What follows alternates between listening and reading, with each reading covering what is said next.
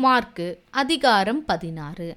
ஓய்வு நாளான பின்பு மகதலேனா மரியாளும் யாக்கோபின் தாயாகிய மரியாளும் சலோமே என்பவளும் அவருக்கு சுகந்த வர்க்கம் இடும்படி அவைகளை வாங்கி கொண்டு வாரத்தின் முதலாம் நாள் அதிகாலையிலே சூரியன் உதயமாகிறபோது கல்லறையினிடத்தில் வந்து கல்லறையின் வாசலில் இருக்கிற கல்லை நமக்காக எவன் புரட்டி தள்ளுவான் என்று ஒருவரோடு ஒருவர் சொல்லிக் கொண்டார்கள். அந்த கல் மிகவும் பெரியதாயிருந்தது அவர்கள் ஏறிட்டு பார்க்கிறபோது அது தள்ளப்பட்டிருக்க கண்டார்கள்.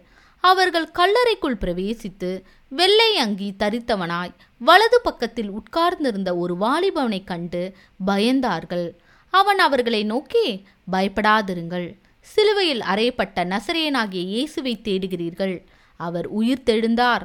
அவர் இங்கே இல்லை. இதோ அவரை வைத்த இடம்.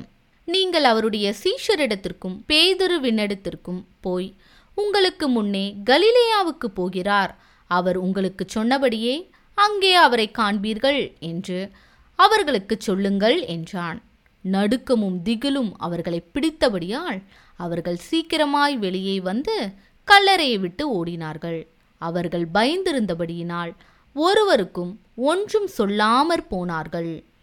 வாரத்தின் முதலாம் நாள் அதிகாலையிலே இயேசு எழுந்திருந்த பின்பு மகதலேனா மரியாளுக்கு முதல் முதல் தரிசனமானார். அவளிடத்திலிருந்து அவர் ஏழு பிசாசுகளை துரத்தியிருந்தார்.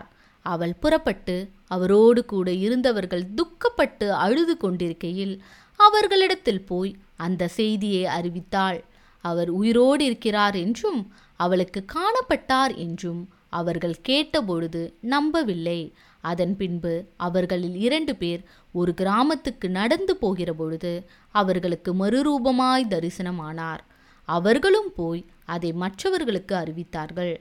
அவர்களையும் அவர்கள் நம்பவில்லை. அதன் பின்பு பதினோருவரும் போஜன பந்தியில் இருக்கையில் அவர்களுக்கு அவர் தரிசனமாகி உயிர்த்தெழுந்திருந்த தம்மை கண்டவர்களை அவர்கள் நம்பாமற் போனது நிமித்தம் அவர்களுடைய அவிசுவாசத்தை குறித்தும் இருதய கடினத்தை குறித்தும் அவர்களை கடிந்து கொண்டார். பின்பு அவர் அவர்களை நோக்கி நீங்கள் உலகமெங்கும் போய் சர்வ சிருஷ்டிக்கும் சுவிசேஷத்தை பிரசங்கியுங்கள். விசுவாசம் உள்ளவனாகி ஞானஸ்தானம் பெற்றவன் ரட்சிக்கப்படுவான் விசுவாசியாதவனோ ஆக்கினைக்குள்ளாக தீர்க்கப்படுவான்.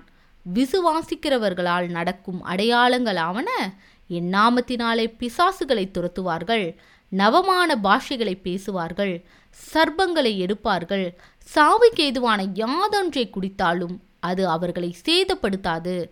வியாதியஸ்தர் மேல் கைகளை வைப்பார்கள் அப்பொழுது அவர்கள் சொஸ்தமாவார்கள் என்றார்.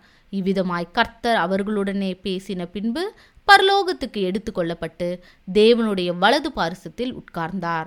அவர்கள் புறப்பட்டு போய் எங்கும் பிரசங்கம் பண்ணினார்கள். கர்த்தர் அவர்களுடனே கூட கிரியையை நடப்பித்து அவர்களால் நடந்த அடையாளங்களினாலே வசனத்தை உறுதிப்படுத்தினார். ஆமேன்.